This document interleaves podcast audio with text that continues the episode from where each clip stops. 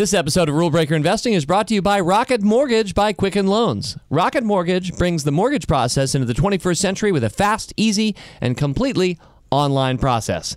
Check out Rocket Mortgage today at quickenloans.com slash fool. It's the Rule Breaker Investing Podcast with Motley Fool co founder David Gardner. And welcome back to Rule Breaker Investing. I am joined by a special guest today. Really, any guest on this podcast is just special by default since I've only done it two or three times in our 60 or so podcasts. But Robin Hanson, our new friend here, is an associate professor of economics at George Mason University, which is not too far from Fool HQ. He's a research associate at the Future of Humanity Institute of Oxford University. Professor Hanson has master's degrees in physics and philosophy from the University of Chicago. What a great school. Nine years' experience in artificial intelligence research at Lockheed and NASA. This is a very smart guest that we have today, by the way. Every single one of these lines blows away the host and what the host has achieved in his life. A doctorate in social science from California Institute of Technology, 3,050 citations, which I'm gathering, Robin, is probably amped up since this book was published on June 1st. It's probably gone up a higher, little slower, but oh, that's slow. Okay, good, good. And and 60 academic publications. This is his first book. The book is The Age of Em, and we're going to talk some about the book, but this is not kind of a book discussion per se. This is a discussion what we love to do here at Rule Breaker Investing talking about the future. Now, before I ask you my first question, I want to mention that Andy McAfee, whom I'm sure you know because he's blurbed your book, and he's a really good guy at MIT, and he came here to Fool HQ a few years ago, and his watchword at the time is things are about to get weird. Based on the pace of growth of technology and the assumptions that we've all had about, you know, linear versus exponential growth, and I know you know a lot of this, things are about to get weird. We're, we're at the middle place in the chessboard, the metaphor you may, may be familiar with. But, Robin, as I read and looked through your book, which I've not finished, but I've read some of, which I hope is you know better than average uh, having written a few books myself often you're talking to people who have no idea what your book is but having read some i know that things are about to get weird. You're talking about something that's very weird. We're going to go to the future in a sec, but let me start with the past. You do a really nice job telling the story of humanity. Can you do it in two minutes or less? Absolutely. So, the story of humanity is three great ages. During each age, growth was steady, not accelerating. And then there were sudden transitions where within a previous doubling time, the economy started doubling 50 or more times faster. So, first there was the age of foragers, where we slowly hunted and gathered and accumulated via culture more kinds of ways to uh, and environments we could survive in. And then farming, about 10,000 years ago, suddenly started doubling every thousand years, vastly faster. And uh, farmers could grow via accumulating more plants and animals and ways to uh, survive with, in many different environments mm-hmm. that way. And then there was the great industrial revolution uh, a few hundred years ago. And since the industrial revolution, we've been doubling roughly every 15 years and we've been doubling steadily. So when people say things are going to get weird, I say yes. When they do, it'll get really weird really fast. But I don't actually see much happening in the next 20 years or so. I don't. I, I disagree with Andrew McAfee, for example, of thinking that we're on the verge of something right about now. But when it does get weird, it'll get weird really fast, and you probably shouldn't try to time it. You should probably just be ready for it. All right, and we might even get into in- investment implications before we're done.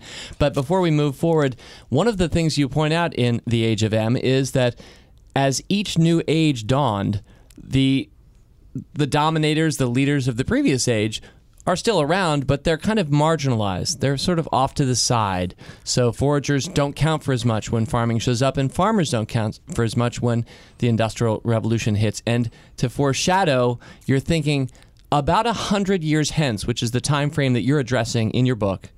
You see humans being that outmoded group, that fringe rural marginalized. Marginalized. And what's taking over? Robots of a certain sort. Now, there's a lot we don't know about the future, and so my book is premised on assuming that a particular kind of robot is the first kind of robot to be as smart as humans broadly all across the board. I don't know that's true, but it seems worth considering a whole bunch of different scenarios and working them out. The future is important enough to have 100 different books working out 100 different scenarios that have only a 1% chance. I'm happy to think my book at least meets that standard. So, a particular kind of robot, and it's called a brain emulation. So, that's why it's called the Age of Em, M short for emulation. EM. Yep. And the idea of a brain emulation is you take particular human brains, you scan them in fine spatial and chemical detail, you have models of how each of the kinds of cells works, and you make a big computer model that works like the original brain in terms of input output signals. And that means if you would hook it up with hands, eyes, ears, mouth, you could talk to it, it would talk back, you might ask it to do a job, and it might do it. And if it were cheaper than humans, everything would change. Now, this route to artificial intelligence plausibly might happen roughly sometime in the next century, which is why I think it's an interesting scenario. Actually, at the rate we've been going in the ordinary kind of artificial intelligence, it would take two to four centuries before we reach human level abilities there, all across the board. But what has happened typically is, and certainly Ray Kurzweil and other futurists, but particularly Ray comes to mind, just running Moore's law and just making assumptions that you know double, double, double. Maybe it takes a year or two to do those doubles, um, and it doesn't look like much when you go from one to eight. Yeah, that's a standard standard story. But honestly, my guess is that there's a log normal distribution of the cutoff for jobs in terms of automation. So in the last 50 years, we've seen exponential growth continuing where we double capacities every two years, but we have not seen exponential displacement of human jobs. We've seen relatively steady displacement of human jobs. That suggests there's this wide distribution of how much computing power is required to displace any particular job, and there's a long way ahead. We, we need to have a thousand, a million times more computing power to displace more jobs farther up the ladder. Hmm. So let's go with a little bit of storytelling. And anytime you're writing a book about 100 years from now, obviously there's going to be a lot of storytelling. It's a story, it's in your head. What's remarkable about your book is the depth to which you've thought about the implications of brain emulation and how it affects all sectors of society. Everything from how the economy works to who would be president, if there even is democracy, the degree of admittedly speculative thinking that you've indulged in goes as deep as anything I've ever read about something this distant. In fact, I'm wondering, Robin, if anybody in the world has thought more about the world 100 years from now than you have. Literally, specifically 100 years from now. Do a little bit of storytelling. What do you, from the book? So, yes, I'm still alive. Let's say, let's say you're still alive. Where are we and what does the world look like? So, it's like a science fiction novel, except there's no plot and there's no characters. And the story environment makes sense. So I've been a science fiction reader for a long time. I've enjoyed it, but the more I've learned over the years, the more frustrated I get with story environments not actually making sense if you flick them through. And that's a standard thing in an action story. You know, in an action story, you're carried along and you do this and you do that. And if you ever go back and think about, well, what were my other options there? Mm-hmm. You'll find there was lots of other things people could have done that wouldn't have would have made a lot more sense, but at the moment you didn't think of them. And so that's how a lot of stories are. So I say this makes sense. I've worked all through. So I'm just claiming I'm not being very speculative in the sense of making things up. I'm just applying standard theories, but to an unusual scenario. So the speculative part, I would say, is that I, I assume that this kind of robot shows up sometime roughly in the next century and it's cheaper than humans. And everything after that, I claim, is applying standard theories, not speculation, not making stuff up, not guesswork, applying standard theories. Now, that's how we work in the world today. That is, we have data from the past, and uh, we abstract that data into our th- best theories, and then we apply those theories in finance or everything else. And that's what I'm doing here. So, but you rec- you would like an image, so let's start with that image. Um, it's you are in a vast city. Uh, almost all emulations are crammed into a small number of very big densities. If you look at it objectively, which sometimes you could, it's just racks and racks of computing hardware, boiling hot, huge cooling pipes crammed through it. It's ugly, it's functional, it's stark. But you don't look at it that way. You're an M. You mostly live in virtual reality. In virtual reality, it's a gorgeous city. It's got gleaming spires, broad green boulevards, etc. And at any time, you can meet with anybody in the city by just thinking of it and you, you're instantaneously moved anywhere in the city anytime you want in order to meet with anybody. So you don't you can go for a stroll if you want just to relax, but you don't really have to do things to travel, you can just instantly be somewhere else. Most of the M's are working most of the time, but they like work and they're workaholics, like many people you might know. So our image should start with them at work.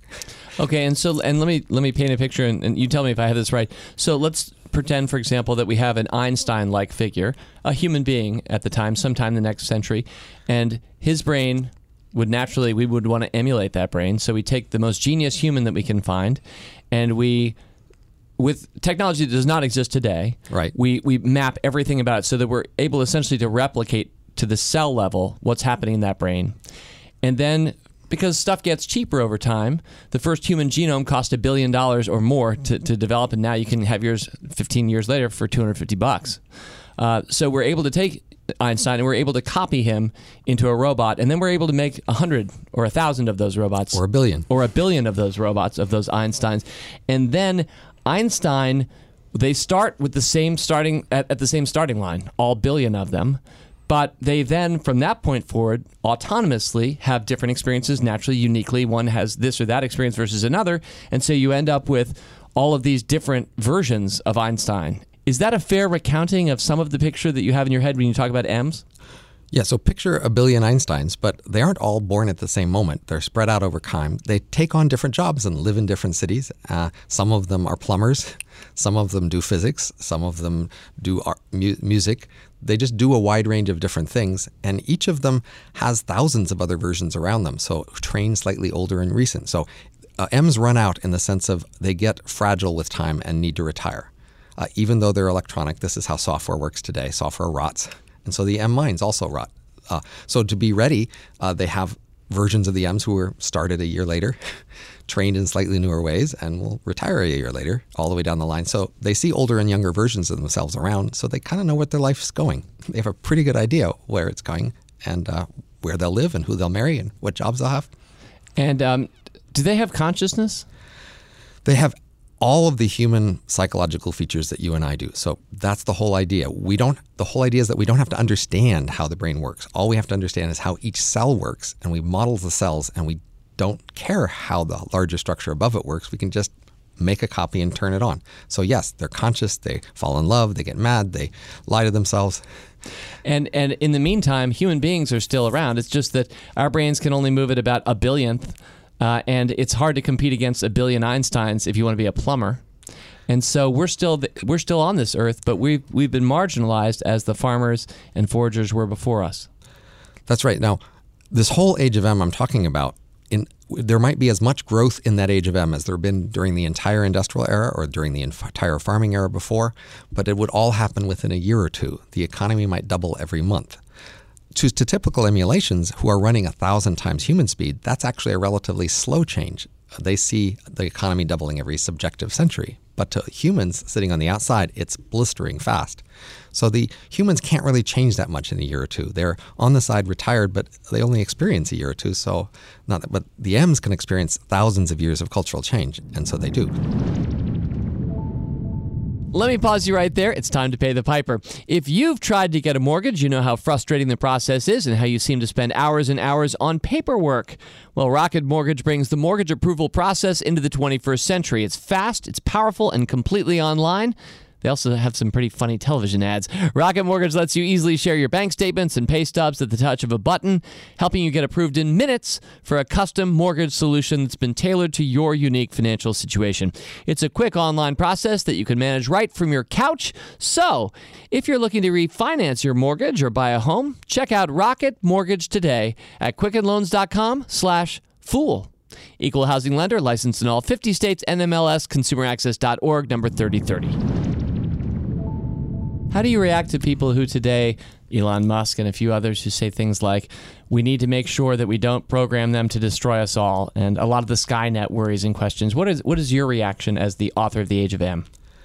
Well, M's can't be programmed. If you really hated the idea that your descendants would be free and able to choose their values and their uh, attitudes that are different from yours, you won't like this world because these descendants have that choice. Of course, that's the freedom you've had relative to your ancestors, but some people say, yeah, but we don't want to tolerate that for our descendants. There are many people who say, we must figure out a way to make sure our descendants can't have values and attitudes that differ from ours, because otherwise it could randomly drift away, and who knows how far away it could go, and that would be terrible. Uh, the age of M may only last a year or two, and then something else may happen. And a plausible thing that might happen next is that we achieve artificial intelligence through other means. That is the way we've been doing it for the last half century, slowly writing software. It's possible that we will continue along that vein, and eventually, ordinary software will replace M's and be better than M's. I don't know. At that point, you may worry about that other kind of software and whether it can drift away. Uh, but honestly, I think people are so quick to have policy recommendations and have evaluations, and they need the first to have the foggiest idea of what might happen if you do nothing. And mm. uh, therefore, I've written this book mainly in the mode of telling you what might happen if you do little to stop it. It's a positive evaluation of the most likely outcomes. It's not my job to make you love it or hate it.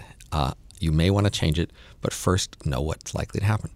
So, uh, one thing that I've said before on this podcast, and I'm going to rechannel Ray Kurzweil, which with whom you may or may not agree on this point. Um, just the, the concept that the predictability of the future keeps narrowing. That in ancient Egypt, you could predict pretty well what your grandchildren would be doing. Uh, by the time I came of age, uh, when I was 13 years old in 1979, you could look forward and say things like, well, satellites, um, cable TV looks like that's a good growth industry. That's really. Fast forward now till today, it becomes we're down to maybe it feels like only a few years ahead that I feel like I can predict um, meaningful technologies. And we see things ahead of time. We see 3D printing before it really hits, those kinds of things. I think your impression is a little misleading. I think what we can see is into a certain number of doublings. So today the economy doubles every 15 years. That's the timescale over which a lot of fundamental change is happening. Uh, it's hard to see through many doublings, but in the past, when the economy only doubled every thousand years, why then I could see through a few doublings meant seeing through a few thousand years. So fundamentally, the problem is seeing through doublings and not so much seeing through time. The more change happens in any given time, hmm. the harder it is to see through time. But we actually can see quite a lot. And there are people who do, dozens of decades, many decades ago, who foresaw roughly when digital cameras would show up and all these things. They just used straightforward projections. I was actually part of people, a group of people before the World Wide Web showed up who foresaw the World Wide Web and were trying to predict it and, and influence what would happen. There are many things you can see through a few doublings.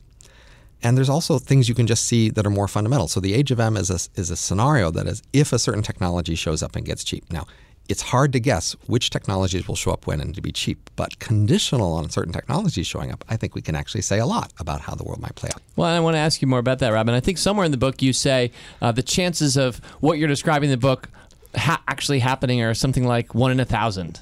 Is that right? Well, I was trying to say if you take all the things I say and make a conjunction out of it, it's ridiculously okay. low probability. Well, it, it's remarkable because you have an incredible if this, then that going on in your head that you put into the book. Where well, if that's true, then this will be true, and it's it's very very deep. Um, but uh, getting back to um, looking in the nearer term, which is what I wanted to talk about. So one thing we do here at the Motley Fool is when we pick a stock, we imagine some things that we hope will happen that to us will be indicators, green flags, future that if those start lighting up green, we were right and the stock's going to do well. And if we, we put some red ones out there too, um, and that's what, what I call our five and three. And I was wondering if you could do that a little bit for thinking backwards from 100 years from now. Could you provide us a few flags that if those flip up and they're green, then you're looking more and more right. And if they don't, then you're looking more and more wrong. Well, sure. There are three technologies required to make emulations feasible, and they all have to achieve much better levels than they have now. One is we need lots of cheap, fast parallel computers. So if computers just hit a block and they just don't get better, that's a really big red flag. But if they continue to exponentially improve as they have, Quantum? that's a big green flag. Yep. Quantum may not actually make that much difference. Just ordinary computers, I would focus on. Okay. Second, brain scans. Uh, you need to scan brains in fine spatial and chemical detail. Now, we can actually do scanning at fine enough spatial and chemical resolution already. You just need to scale it up, and people have been doing that. But you'd want to see that that actually continues as we hope. And third, you need good models of cells. Uh, and there is a whole academic literature where people work out computational models of particular kinds of brain cells, but we just need them for all the different brain cells. We don't even really know how many kinds there are. So it would be nice to see that people start to count how many there are and start to work down the list of having models for all the different cells. If they somehow like reach a roadblock there or something, that would be a red flag. But if they keep going, that's more of a green flag. Now, another red flag is, of course, if other kinds of artificial intelligence, uh, such as the other kind that's more in the news these days, if those accelerate as fast as many people seem to hope or expect, relative to my expectations, I guess that's kind of a red flag. That might mean that that kind of AI would reach human level abilities before this kind, in which case this scenario is less relevant. So, Robin, some of the reflection on your work and your thinking come from people who say it sounds a little bit sad or even grim, dystopian. Do you think of it that way? Are you an optimist in life? Forget about the age of M. Are you a realist or a pessimist? I think I'm somebody who's happy with the world we live in, which many people aren't. Uh, uh, the world, even of a thousand years ago, was, I think, still a pretty good world. I like humans. I like people. even when they're poor, even when they're struggling, even when they lie to themselves, I just like people. So a world with a lot more people like things enjoying themselves, I think is an okay world. Now, could I think of better things? Great. But I'm also an economist. We economists are somewhat cynical. We don't think everything is possible that other people think. We think, you know, there are big constraints in organizing things and, and and figuring things out, which mean that it's just hard to have the perfect, perfect world many people imagine would be possible. Do you think? I mean, uh, by so many measures, uh, we humans have made tremendous recent progress in things like longevity, uh, lower lower violent crime rates, low, lower infant mortality rates, higher empathy. Um, I, I, enjoy following. I don't know Max Roser. If you're familiar with his work, Our World in Data, that, that project, I follow him on, on Twitter. Um, to what do you attribute this? What I would think of as an unprecedented progress for humanity over the past 50 years. Well, humanity's been making unprecedented progress for several million years.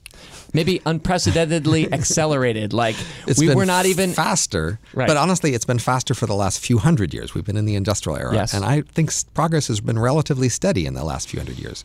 So I don't see any acceleration recently, but I do think w- there'll come a time in the next century or so when suddenly things will speed up a lot. But the growth we've had recently is because we've reached the industrial era, and the industrial era seems to be uh, faster growing than the farming era is because we found new ways to share insights and, and innovations. Seems like most growth for the last few million years has been about generating and mostly sharing innovations. Humans could share innovations faster than genes via culture. Farmers could share innovations faster than could foragers because they had trading networks that were long distance mm-hmm. and they could embody innovations in plants and animals. Industry has had even faster innovations because we have networks of expert specialists. We can talk, the plumbers in one place can talk to the plumbers in another place and pass innovations through specialized networks, and that's allowed apparently much faster innovation. So the very fact that humans can accumulate innovations and insight outside of genes is the key thing that allowed hmm. humans mm. to break away from the rest of the biosphere. And we've been learning faster and faster ways to do that ever since. Have you read the book Ready Player One? No, I haven't. You, are you familiar with it? I, I am. Yes, it's going to be I think it's going to be a movie next year. But um, I'll watch it. Yeah, it seems. I know it sounds like you're like me, although you're much much better at this. A, kind of a sci-fi geek. A little yeah, Is yeah. that fair? Although I, I like science fiction that makes more sense. So I got to say, The Martian made a lot of sense. So I, I, I hats off to a movie like that where you all the way through it mostly makes sense, and that's really rare, honestly. Wow, we're running out of time too fast. Um, Robin, I guess I have to ask you the rule breaker investing question. Given what you're saying on this podcast, how you think in your book, and your everyday work as an economist, are there implications for investors that you know you're here to help let us know about? There are. They're not new or radical, but I should repeat them because we economists and finance experts often just repeat the same standard financial advice, which is look, if you don't know better than other people, stop making bets against them try to just make investments that aren't making bets, but that are covering the risks that you need to cover. So the age of M isn't coming soon, but when it does, it'll happen really fast. And if you wait to see the signs of it, it might be too late then. What you'll need then is some assets other than your ability to earn income. So for God's sake, try to set up some sort of insurance, sharing arrangements, or other sorts of assets so that when you suddenly lose your ability to earn wages, you've got something else to rely on. and make sure it's global. That is, the age of M may not be distributed at all equally across the globe. If you set up some sort of asset or insurance arrangement just in your area, it could be that the M economy doesn't show up much in your area. And so you don't have a stake in the big thing that's growing. Mm. If the M economy doubles every month, your investments would double every month there. So you could get very rich very fast if you start out with a nest egg. If you start out with nothing, then doubling every month doesn't help much. There are so many more questions I'd like to ask, but our time is limited. In fact, Robin is graciously speaking to our employees shortly after we tape this podcast. So thank you very much, uh, Professor Hanson, for your insights. Thanks so much and for having me. Yeah, it was really a fun conversation. Fool on. As always, people on this program may have interest in the stocks they talk about, and the Motley Fool may have formal recommendations for or against. So don't buy or sell stocks based solely on what you hear. Learn more about rulebreaker investing at rbi.fool.com.